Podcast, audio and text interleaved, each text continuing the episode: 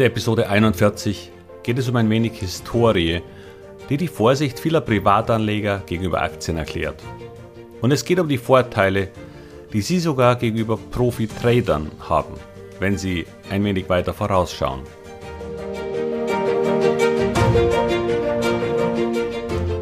Herzlich willkommen, moin und Servus beim Podcast Aktien verstehen und erfolgreich nutzen. Mein Name ist Wilhelm Scholze. In diesem Podcast erfahren Sie, wie Sie das Instrument Aktie für Ihre Geldanlagen richtig einsetzen und dabei den Großteil der Profis hinter sich lassen können.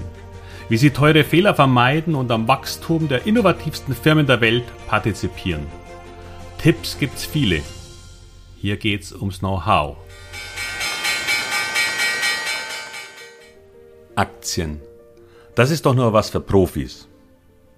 So etwas höre ich so manches Mal.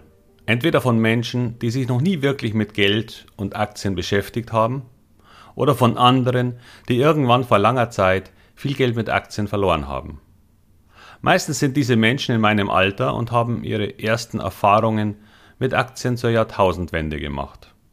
Leider ein denkbar schlechter Zeitpunkt, um mit Aktien zu beginnen. Doch wie kam das überhaupt? Nach einer Rezession in 1992-93 erholte sich die Börse ein wenig und schwankte in 1994 mehrfach um jeweils 10% hin und her. Wir standen damals bei etwas über 2000 Punkten im DAX. Dann begann die Börse ihren enormen Aufschwung im Jahr 1995. Ich erzähle das deshalb, weil ich selbst im Mai 1994 als junger Aktienberater an der Börse begonnen habe. Also richtig, bei einer Bank, im Institutional Sales Team gearbeitet. Ein eher schwieriger Start. Doch dann begann die Börse durchzustarten und zwei Jahre später, in 1997, wurde mit Mobilcom der Start des neuen Marktes eingeleitet. Und immer neue Technologieaktien kamen hinzu. Das Internet eroberte die Welt im Sturm und Firmen wie AOL oder Netscape waren schon lange etabliert. Doch die neuen Wilden in den USA explodierten geradezu. Und diese Euphorie übertrug sich auf unsere Börsen, obwohl wir hier eher keine führenden Firmen hervorgebracht haben. Auch wenn man manche so bewertete. Internet Goldgräberstimmung. Na jedenfalls füllten sich auch damals die Zeitungen mit Empfehlungen querbeet. Und die Börsen rannten nach oben. Bis auch der letzte Zweifler das Handtuch warf und Aktien kaufte. Viele leider ohne die geringste Idee, was Aktien eigentlich darstellen und dass es tatsächlich so etwas wie Bewertungen überhaupt gibt. Und das funktionierte sogar eine ganze Weile, bis das Kartenhaus zusammenbrach und dabei sehr viel Geld vernichtet wurde. Noch vor wenigen Monaten, als ich meinen Podcast bei ein paar alten Schulkollegen ein wenig promoten wollte, bekam ich nicht selten zu hören, dass ich ihnen bitte nur mit dem Thema Aktien aufhören soll. Das sei doch nur was für Zocker oder gerissene Banker und man wolle damit nichts mehr zu tun haben. Gebrannte Kinder, die doch damals auch nur dabei sein wollten, weil der Nachbar oder Bekannte von ihren horrenden Gewinnen mit EMTV oder Intershop sprachen. Steter Tropfen hüllt den Stein und irgendwann hat man dann auch genug davon, nur Zuschauer zu sein. Fast verständlich. Es gibt da diese schöne Geschichte, die Peter Lynch einer der besten, wenn nicht tatsächlich der beste Fondsmanager aller Zeiten, einmal von sich gegeben hat. Er erzählte, er könne den Grad der Euphorie im Markt am besten auf Cocktailpartys erkennen. Wenn der Markt schwach ist oder sehr wenig tut und er erzählt einem Partygast, was er tue, dann hört er kurz zu und wendet sich aber schnell wieder ab, um mit einem Zahnarzt zu sprechen. Steigt die Börse dann eine gewisse Zeit, dann bleibt der Partygast schon länger stehen und stellt auch mal eine Frage. Hält der Börsenaufschwung dann für jeden offensichtlich schon lange an und beschleunigt sogar, dann bilden sich Trauben um ihn herum und sogar der Zahnarzt kommt herüber und will Tipps. Am Höhepunkt und kurz vor dem Ende der Hoss, bevor der Markt komplett abstürzt, kommen die Partygäste wieder alle zu ihm, weil sie ihm Tipps geben wollen. Und er erzählte diese Geschichte schon rund 15 bis 20 Jahre vor dem neuen Markt. Börse wiederholt sich. Weil sich die menschliche Psyche in den letzten 20 Jahren nicht geändert hat, Wir haben immer noch Angst. Angst vor Verlusten aller Art. Daher investieren wir nicht. Und wenn dann alle anderen Geld verdienen, dann haben wir Angst, als Einzige nicht dabei zu sein. Und wieder übernimmt unser Reptiliengehirn die Kontrolle. Das ist gut, wenn es ums Leben geht, aber leider nicht so sehr bei Anlageentscheidungen. Und so stürzten sich vor kurzem die Anleger auf Wasserstoffaktien oder chinesische Internetunternehmen. Mal sehen, was der nächste Hype wird. Wobei, wenn man ein wenig genauer hinschaut, dann gibt es heute auch schon Anzeichen für etwas euphorische Bewertungen so mancher US-Tech-Aktien. Hier müssen Sie schon sehr genau hinschauen und einige auch eng beobachten. Denn je höher die Bewertungen, desto riskanter. Und so kann eine auch nur kleine Verschlechterung der Zukunftsaussichten dramatische Folgen haben. Ich kann Sie daher nur bitten, sich Gedanken über Ihre Aktien zu machen. Denn es wäre traurig, in einem so grundsätzlich positiven Aktienumfeld Geld zu verlieren. Zum Glück sind wir nicht komplett und über alle Aktienkategorien zu hoch bewertet, weshalb ein Crash oder auch nur eine deutliche Korrektur des Gesamtmarktes aus meiner Sicht noch für lange Zeit nicht zu erwarten ist. Interessanterweise teilen so manche Profis diese Meinung nicht und bleiben weiterhin ziemlich negativ für den Gesamtmarkt. Aber genau diese vorsichtige, eher negative Stimmung finde ich gut. Wenig Euphorie. Es gibt noch verschiedene andere Indizien für Gefahren am Aktienmarkt, wenn man weiß, wo man hinschauen soll. Aber auch das sind nur Anhaltspunkte. Denn Ereignisse wie Corona oder September 11 sind so radikal und unvorhersehbar, dass man ihnen leider machtlos gegenübersteht. Ich werde das eine oder andere hier noch in einer Episode ansprechen, aber das Medium eignet sich nicht so gut zur Vertiefung. Denn erst mit mehreren Beispielen und Charts kann man das vernünftig rüberbringen, damit es sich einprägt. Aber ich wollte heute eigentlich über Vorteile für Sie als Privatanleger gegenüber Profitradern sprechen. Und jetzt meine ich nicht die paar wenigen privaten Vollzeittrader, die es angeblich auch geben soll. Naja, zumindest eine Weile. Nein, ich meine tatsächlich Trader, die bei den Banken einmal fest angestellt waren, um mit Aktien Geld für die Bank zu verdienen. Warum spreche ich hier in der Vergangenheitsform? Nun, weil es diesen Berufsstand kaum noch gibt. Früher, und ich spreche von vor dem Kollaps des neuen Marktes, hatte jede, wirklich jede Bank einige Trader oder sogar eine ganze Abteilung davon.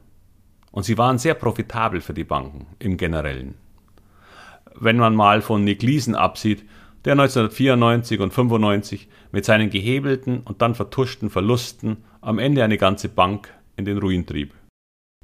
Und es war keine kleine, denn Barings, um die es ging, war immerhin die älteste Investmentbank Großbritanniens. Eine witzige Randbemerkung, die ich aus Wikipedia habe, ist übrigens, dass er beim britischen Pendant zu unserem Abitur die Mathematikprüfung nicht bestanden hatte. Seine Vorgesetzten und Kontrolleure aber scheint es auch nicht. Aber zurück. Denn wie gesagt, die Jahre nach Nickleasons Debakel waren ausgesprochen profitabel für die Banken und Eigenhändler schienen die Götter für jeden kleinen Bankangestellten zu sein. Doch der fast dreijährige Rückgang des Aktienmarktes infolge des vorherigen Exzesses der Tech-Werte und der dann auch noch hinzukommende Anschlag auf die Finanzwelt an September 11 radierten große Teile der vorher angehäuften Gewinne aus. Hier fand die erste große Welle von Entlassungen dieses Berufszweiges statt. Fünf Jahre später erwischte es mit der großen Finanzkrise quasi den Rest. Warum? Nun, auch die Profitrader sind nicht davor gefeit, Fehler zu machen. Sie verdienen keinesfalls immer Geld, auch wenn sie das vielleicht glauben könnten. Und es kommt ein Problem dazu. Sie sind gerade dazu verdammt zu handeln, denn dafür werden sie bezahlt, auch wenn man mal keine Idee hat, was der Markt als nächstes tut. Als Eigenhändler sollten Sie nicht gerade über Monate hinweg Geld verlieren, denn Ihr Job und Ihr Gehalt hängen massiv davon ab. Dies wiederum macht nach einer längeren negativen Durststrecke unvorsichtig und setzt unter Druck. Und dann werden Risiken eingegangen, die dann ganz schnell zu ernsthaften Problemen werden. Davon können auch die UBS in der Schweiz oder die Société Générale in Frankreich ein Lied singen. Beide hatten Trader, die Milliarden für diese Banken verloren haben. Pleite gingen sie deshalb nicht, aber gekostet haben die Verluste ordentlich. Sie als Investorin oder Investor, die diesem Druck nicht ausgesetzt sind, können ein negatives Quartal wegstecken, weil es nicht die Basis ihres Lebensunterhalts darstellt. Und damit werden sie hoffentlich nicht unter diesen Druck geraten. Ein privater Investor, der seinen Lebensunterhalt mit anderen Themen verdient, kann das Thema Aktien viel relaxter angehen. Seine Sichtweise auf die Dinge sollte Jahre und nicht Tage sein. Und seine Zielrenditen sich in realistischen Größenordnungen bewegen. Dabei kann das durchaus zweistellig sein. Doch wenn Sie vorhaben, Ihre Altersvorsorge mit Wetten zu vergrößern, die 100% oder mehr im Jahr erwirtschaften sollen, dann kann ich Ihnen fast garantieren, dass Sie am Ende ohne Geld dastehen. Die hohen Risiken, um so hohe Renditen zu erreichen, haben nämlich dummerweise eine Eintrittswahrscheinlichkeit von größer Null. Und je riskanter die Wette, desto wahrscheinlicher der Verlust. Bitte verstehen Sie mich aber auch hier nicht falsch. In Aktien zu investieren beinhaltet ganz automatisch das Eingehen gewisser Risiken, denn sie handeln ja die Zukunft. Nur kann man das auch tun, ohne sein gesamtes Vermögen zu riskieren, wenn man weiß, was man tut. Sie kennen ja inzwischen meinen Ansatz vom Educated Guess. Es mag viele Ansätze geben, am Aktienmarkt Geld zu verdienen. Ich habe auch schon sehr viele davon gesehen. Die meisten, die ich kenne, unterliegen jedoch auf Dauer dieser Idee. Und dazu gehören eben auch das Trading und Daytrading auf Meinung zum Markt, zur Bewegung von Indizes, Rohstoffen oder Währungen. Ich glaube nicht, dass mehr als ein halbes Prozent der Anleger mit diesen Produkten Geld verdient. Und auf lange Sicht wird selbst dieser Prozentsatz zu hoch sein. Selbst für Profis. Genial, wer das schafft. Oder ein extrem glücklicher Zocker. Ich kann Ihnen nur raten, bleiben Sie bei den Dingen, die man einschätzen kann. Mit Aktien geht das viel besser. Und die Wiederholung Jahr für Jahr wird Sie über den Zinseszinseffekt sehr vermögend machen. Nur nicht gleich in wenigen Monaten. Leider. Nutzen Sie die Vorteile, ohne Druck am Aktienmarkt agieren zu können. Eine Auswahl zu treffen und auch mal Gelegenheiten auszulassen, wenn sie schon zu weit gelaufen sind. Ja, wir wollen die Zukunftsaktien haben, nur eben nicht zu jedem Preis. Und manche dann eben gar nicht. Das ist das Los eines erfolgreichen Aktieninvestors. Er wird unglaublich viele tolle Aktien verpassen. Das lässt sich leider mit begrenzten Geldmitteln auch gar nicht verhindern. Auch damit werden sie leben müssen. Doch der Markt bietet fast jeden Tag eine neue Chance. Es ist ein langfristiges Spiel. Und damit beende ich diese Episode und wünsche Ihnen viele erfolgversprechende Gelegenheiten und ein gutes Händchen bei der Auswahl. Ein glückliches auch, aber das muss gar nicht unbedingt sein. Wenn Ihnen gefällt, was Sie hier hören, dann schreiben Sie mir doch das auch gerne an podcast.wilhelmscholze.com. Ich freue mich über jedes Feedback und jede Anregung Ihrerseits. Vielen Dank und bis bald, Ihr Wilhelm Scholze.